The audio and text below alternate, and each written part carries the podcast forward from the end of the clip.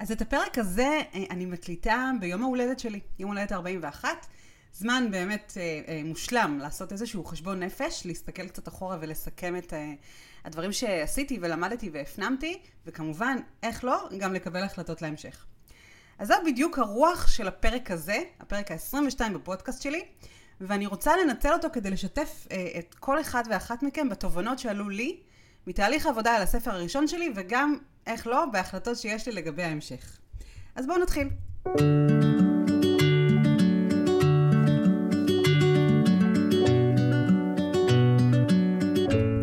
היי, אני ממש ממש שמחה שחזרתם לפרק נוסף בפודקאסט כל כותב, המקום שבו אני מדברת על אחת האהבות באמת הכי גדולות שהיו לי בחיים אי פעם, וזו הכתיבה. אה, ואני חייבת להגיד שהיום, ככה ביום ההולדת שלי, אני מסתכלת אחורה, אה, כמו שנראה לי אנחנו עושים כל שנה ביום הזה, ואני אומרת בגאווה שהספקתי הרבה, עשיתי לא מעט, אה, אבל מעל הכל אני חושבת שהצלחתי להגשים הרבה חלומות. אה, אני אהיה עוד יותר כנה ואני אגיד שזה קרה בעיקר בעשר שנים, או ספציפית בשש שנים האחרונות, אבל עדיין הספקתי הרבה. ובאופן מאוד טבעי, ובטח בהקשר של הפודקאסט שלנו, אז אחת המטרות הגדולות שהצבתי לעצמי וגם השגתי, זה הלידה של הספר שלי, הילדה בקומה הרביעית, ספר הביקורים, אה, שיצא לאור והגיע לחנויות בתחילת שנת 2020. זה קרה ממש ככה שנייה לפני שהקורונה הפכה להיות משהו שכולנו חווינו ממש על בשרנו, והתחילו כל הסגרים וכל הבידודים וכל המילים האלה שלמדנו אי שם ב-2020. אה, ואני גם יכולה להגיד שהייתה לי איזושהי תקווה שהספר השני שלי יהיה בחנויות. אנחנו באמצע שנת 2023, לצערי זה עוד לא קרה. אבל זה כבר אה, נושא אחר, אנחנו נגיע לזה ככה בנגיעה קטנה בסוף הפרק. אני רוצה דווקא להתחיל ולדבר, או בעיקר להתמקד האמת, בפרק הזה, אה, בתובנות שאליהן הגעתי, אה, כשאני בוחנת ככה במבט לאחור את התהליך המאוד מאוד ארוך ומורכב שהיה לי בעבודה על הספר הראשון שלי ועל ההוצאה שלו לאור, זה בדיוק מה שאני רוצה שנדבר עליו. בשורה התחתונה, ילדה בקומה הרביעית זה ספר ש... עבדתי עליו שנים, אה, היו לו גרסאות אחרות ושמות אחרים, וחלמתי עליו ודמיינתי אותו, וכתבתי וערכתי ותיקנתי וערכתי ומחקתי וכתבתי מחדש, ובאמת עבדתי שם נורא נורא קשה. ואני יודעת שהחלום הזה של ספר, בטח ובטח הספר הראשון, זה איזשהו חלום שמשותף להמון המון אה, גברים ונשים גם יחד, ואם אתם נמצאים במקום הזה ממש עכשיו, או אתם רק חושבים על זה, או זה ככה משהו שלאחרונה התחלתם להשתעשע איתו, אז אני רוצה לנצל את הפלטפורמה הזאת כדי לשתף אתכם במסקנות שלי. זאת אומרת, הכל כאן מאוד מאוד אישי ומאוד שלי, ויכול להיות שאנשים אחרים אה, יגידו דברים אחרים, אבל זה ככה התובנות שלי והמסקנות שלי. מהדרך שעברתי מאז שהחלום הזה התחיל, אני מודה שזה היה כשהייתי אפילו ילדה מאוד קטנה, אה, ועד לרגע שהספר יצא לאור. אז אני רוצה להתחיל מהרגע שבו ככה הכל התחבר, והבנתי סוף סוף בדיוק מה אני רוצה לעשות ואיך. כי מה שקרה זה שהיה לי רעיון ככה מאוד מאוד כללי, וניסיתי אפילו להשתעשע איתו בכל מיני גרסאות, אבל בשורה התחתונה לא היה לי מושג איך אני הופכת את הרעיון הזה שהיה לי לספר. אז איך זה קרה? אה, זה קרה בסדת כתיבה, אחת באמת מיני רבות שהשתתפתי בה, אבל אין ספק שזו הייתה הסדנה המיוחדת מכולן, כי אה, במהלך הסדנה הזאת למעשה נולד הספר שלי, ואני יכולה לשתף שהדבר, אני חושבת שהכי גדול שקרה לי אה, באותה סדנה, ובעצם עזר לי להבין איך כל הפאזל הזה מתחבר ואיך כל החלקים אמורים אה, להתחבר אחד לשני, זה שפשוט הבנתי את הדמות הראשית שלי. קודם לכן כבר ידעתי איך קוראים לה, וידעתי מה היא עושה, וידעתי בת כמה היא, ככה כל הפרטים הטכניים האלה ש, שאנחנו בדרך כלל, אלה הדברים הראשונים שאנחנו אה, יודעות על הדמות שלנו, אבל הייתי חייבת ללמוד פרט, או כמה פרטים מאוד מאוד חשובים עליה, כדי לפצח את החידה הזאת, את חידת יעל. מי ומה היא ולמה היא. אז מה הדבר הזה שהבנתי עליה? למדתי מה מניע אותה. למדתי שהיא לא סתם בחרה במקצוע שלה כפסיכולוגית.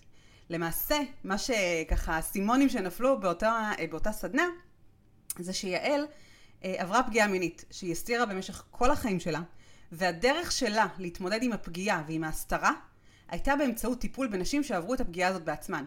עכשיו ההבנה הזאת, הרגע הזה שככה הבנתי את הדבר הזה שנראה לכאורה אולי אפילו מאוד ברור מאליו היום, זה היה רגע קריטי.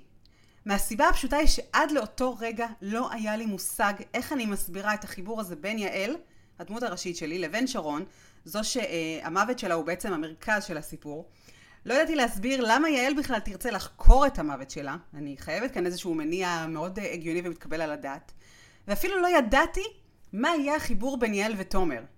אבל ברגע שהבנתי מה מניע את יעל, הבנתי את הכל, באמת. באותו יום, כשיצאתי מהסדנה, הקלטתי לעצמי בהודעה קולית אה, ככה בדרך הביתה, את כל חמשת הפרקים הראשונים, ממש ממש ככה, אה, ולכן התובנה הראשונה שלי, או ככה השורה התחתונה מכל מה שאמרתי עד עכשיו, תשקיעו את הזמן ואת האנרגיות בהכרת הדמות שלכם. לא רק שאתם תקבלו כאן דמות שהיא הרבה יותר מעניינת והרבה יותר עגולה והרבה יותר עמוקה, אתם פשוט תבינו המון, באמת המון, על הסיפור עצמו, על מה שאתם רוצים לעשות בו.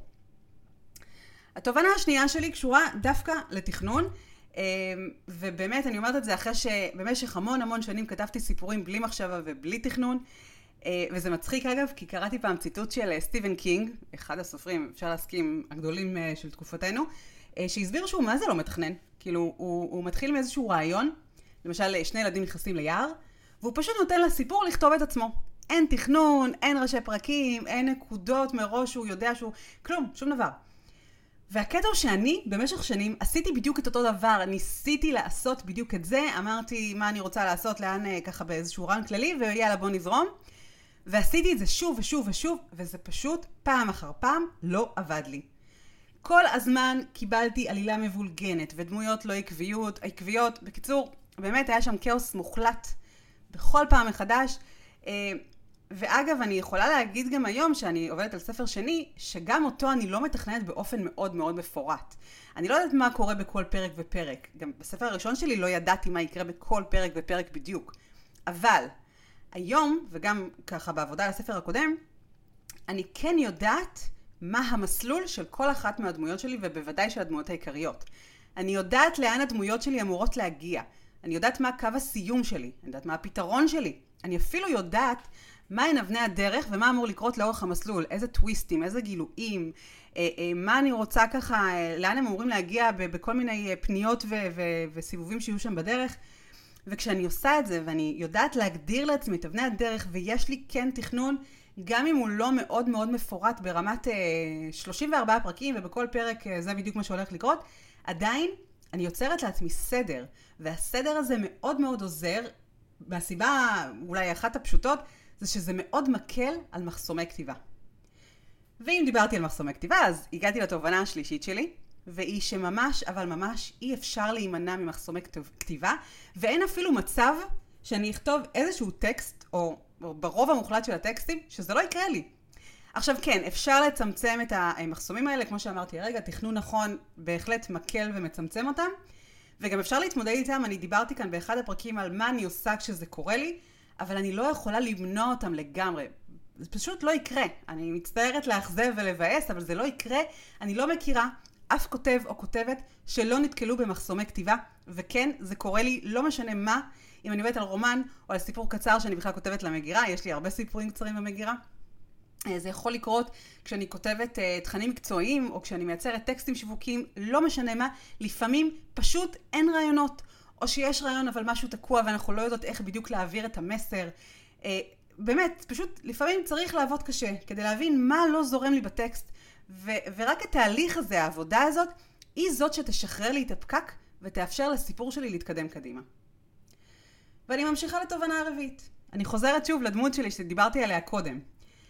אמ, והתובנה היא שהדמות הזאת, בטח הדמות שמובילה את הסיפור, חייבת להיות שרוטה. היא חייבת להיות פגומה, וצריכות להיות לה אה, שכבות שאני ככה אחשוף ואגלה לאורך הדרך. קודם כל, אם אני אחשוף את כל הקלפים שלי בהתחלה, אין לה לאן להתקדם. אין לה. זה פשוט לא... זהו, זה הדמות. זה, אנחנו יודעים הכל. מעבר לזה, אני גם חושבת שהדמות הזאת היא לא מעניינת.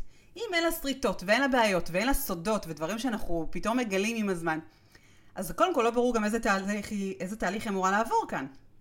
בקיצור, אני חייבת לשרוט אותה, אה, קצת או אפילו קצת הרבה, וזה באמת הקסם של כל אחד ואחת מאיתנו, ואני חושבת שזו גם תובנה שהייתה לי לגבי עצמי בשלב מסוים בחיים. אה, הבנתי שכן, יש לי שריטות, ידעתי את זה תמיד, כן? אה, יש לי חולשות, יש דברים שאני ככה סוחבת איתי מהעבר, סביר להניח שזה גם יישאר איתי לנצח וזה לא ישתנה לעולם, אבל כל הדברים האלה הם חלק ממני, ואני חושבת שהם הופכים אותי למי שאני, לטוב ולרע, בעיקר לטוב, אני חייבת להגיד, לא מתוך השתחצנות, אלא באמת מתוך אמונה שהטוב שלנו הוא באמת, בהמון המון מקרים, באמת קשור לכל הדברים האלה, לכל החולשות והשריטות והטראומות והדברים שאנחנו מביאים איתנו מהעבר, אה, וזה חלק מאיתנו, ואני חושבת שגם הדמות שלי, עם כל ההיסטוריה והפגמים והחולשות והשריטות ולא משנה מה, היא פשוט מישהי, ואם היא לא הייתה מישהי, היא לא הייתה מעניינת אותי, לא ככותבת וגם לא כקוראת.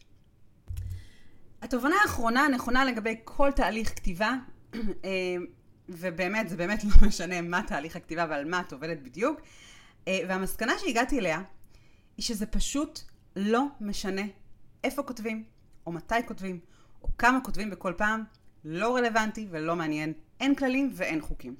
אני יכולה לכתוב במיטה, או בסלון, או בחדר העבודה, או במטבח, או בבית קפה, או בספרייה, וגם במטוס וברכבת, בכל מקום.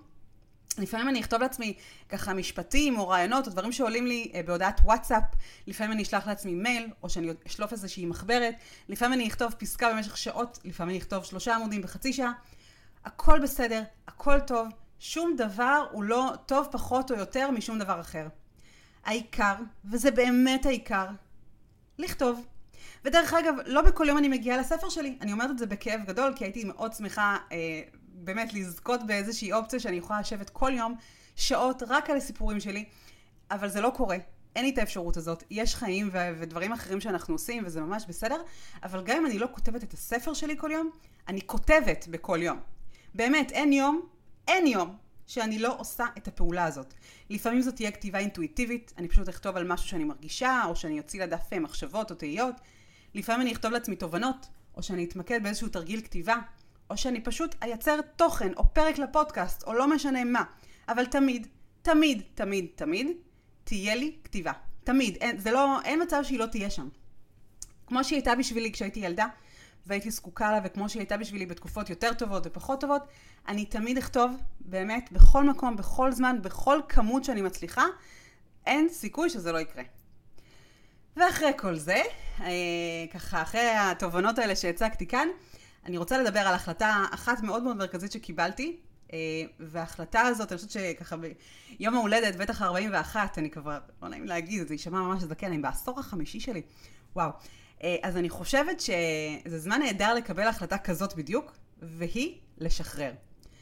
אני כבר אמרתי בתחילת הפרק, ואני חוזרת על זה ואומרת את זה לא מעט, גם בפודקאסט וגם מי שעוקב אחריי ברשתות, אני עובדת על ספר שני ואני מאוד רוצה שהוא יצא כבר לאור, אבל uh, לאחרונה קיבלתי את ההחלטה, או הגעתי עם עצמי לאיזושהי השלמה, שזה קשה ומורכב היום יותר מתמיד. אני אימא לשני ילדים קטנים, מאוד מאוד קטנים, הגדול שלי עוד לא בן שלוש. אני גם מלווה כותבות וכותבים, אני באמת מאוד מאוד אוהבת את מה שאני עושה, ואני לא רוצה לוותר על החלקים האלה שבי. Uh, והספר הזה שאני כותבת, הוא לפעמים נכתב אצלי בראש. זאת אומרת, גם אם אני לא פיזית מול המחשב ומעלה מילים על הדף, הוא עדיין מתקדם אצלי בראש, והדמויות שלי הולכות איתי תמיד.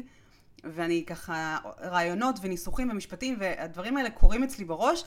הלוואי שאני אצליח יותר לכתוב פיזית, אבל גם אם לא, אני משחררת, אני באמת באמת מורידה מהלחץ, ואני רוצה ככה, הגדרתי לעצמי איזשהו דדליין לא, לא מאוד אנושי, אז אני רוצה לשחרר גם אותו. אה, הלוואי באמת שאני אצליח לסיים את הטיוטה הראשונה שלי עד סוף אוגוסט, אבל אני אומרת את זה כאיזושהי שאיפה, ולא כמשהו שאני שואפת אליו היום, ברמה הזאת שאני ככה אהפוך עולמות וככה, לא משנה מה. כי, כי אין מה לעשות, הילדים שלי יוצאים עוד מעט לחופש מהגן, הם יהיו פה שלושה שבועות. זה לא יהיה קל עם שני ילדים קטנים בסאונה הזאת שקוראים לה ישראל. אה, אז גם אם אני לא אצליח לכתוב, ואני אגיע לסוף היום כשבעיקר כל מה שבא לי זה לפגוש את הכרית לדייט מאוד מאוד ארוך, אני לא מלכה את עצמי על זה יותר. באמת, העיקר שאני באמת אצליח לכתוב משהו, לא משנה כמה ומתי ואיפה, והעיקר שאני לא אזנח את השריר הזה, שאני אמשיך להשקיע בו, גם אם זה יהיה יותר אה, בקטנות מה שנקרא, וזה לא יהיה ספציפית בעבודה על הספר. כי כן, בשורה התחתונה, הכתיבה היא שריר, ובניגוד לספורט, אה, שזה תחום שאני כן זונחת בתקופות עמוסות כמו עכשיו, אה, ואני לא אומרת את זה בגאווה, ממש ממש לא, הייתי שמחה לעשות הרבה יותר ספורט, טניס, פילאטיס, מה שזה לא יהיה. אבל גם אם את הספורט אני כן נוטשת, הכתיבה, איתה זה פשוט לא קורה. אין, זה לא, אין סיכוי שאני לא, לא כותבת. אני לא נוטשת אותה, בדיוק כמו שהכתיבה לא נטשה אותי אף פעם. אף פעם בכל, אה, אני לא אגיד 41 שנותיי, אבל די קרוב לזה. וזהו, זה היה פרק היום הולדת שלי. פרק יום הולדת סופר מיוחד וסופר אה, אינטימי. עוד פעם יצא לי פרק כזה מאוד מאוד אינטימי ואישי. אבל יכול להיות שזה פשוט, אה, ככה, אני חושבת על זה תוך כדי, אולי זה חלק בלתי נפרד מהפודקאסט. אולי ככה עם הזמן הוא הופך להיות כמה שיותר אינטימי ויותר אה, צולל פנימה, וזה דבר נהדר, אני מאוד בעד, אני שמחה על זה ואני מודה על זה, ואני מאוד מאוד מקווה שהתובנות האלה, אה, בין אם כולן או חלקן או אפילו רק אחת מהן, תעזור למישהו או למישהי כאן שמקשיבים לי, לפרוט את המגירה, לכתוב את הסיפור הזה ואולי גם להוציא אותו החוצה ביום מן הימים. ועד שזה יקרה, אנחנו כמובן ניפגש כאן בעוד שבוע עם עוד פרק, ואני מאוד מקווה שלא תפסיקו לכתוב. thank you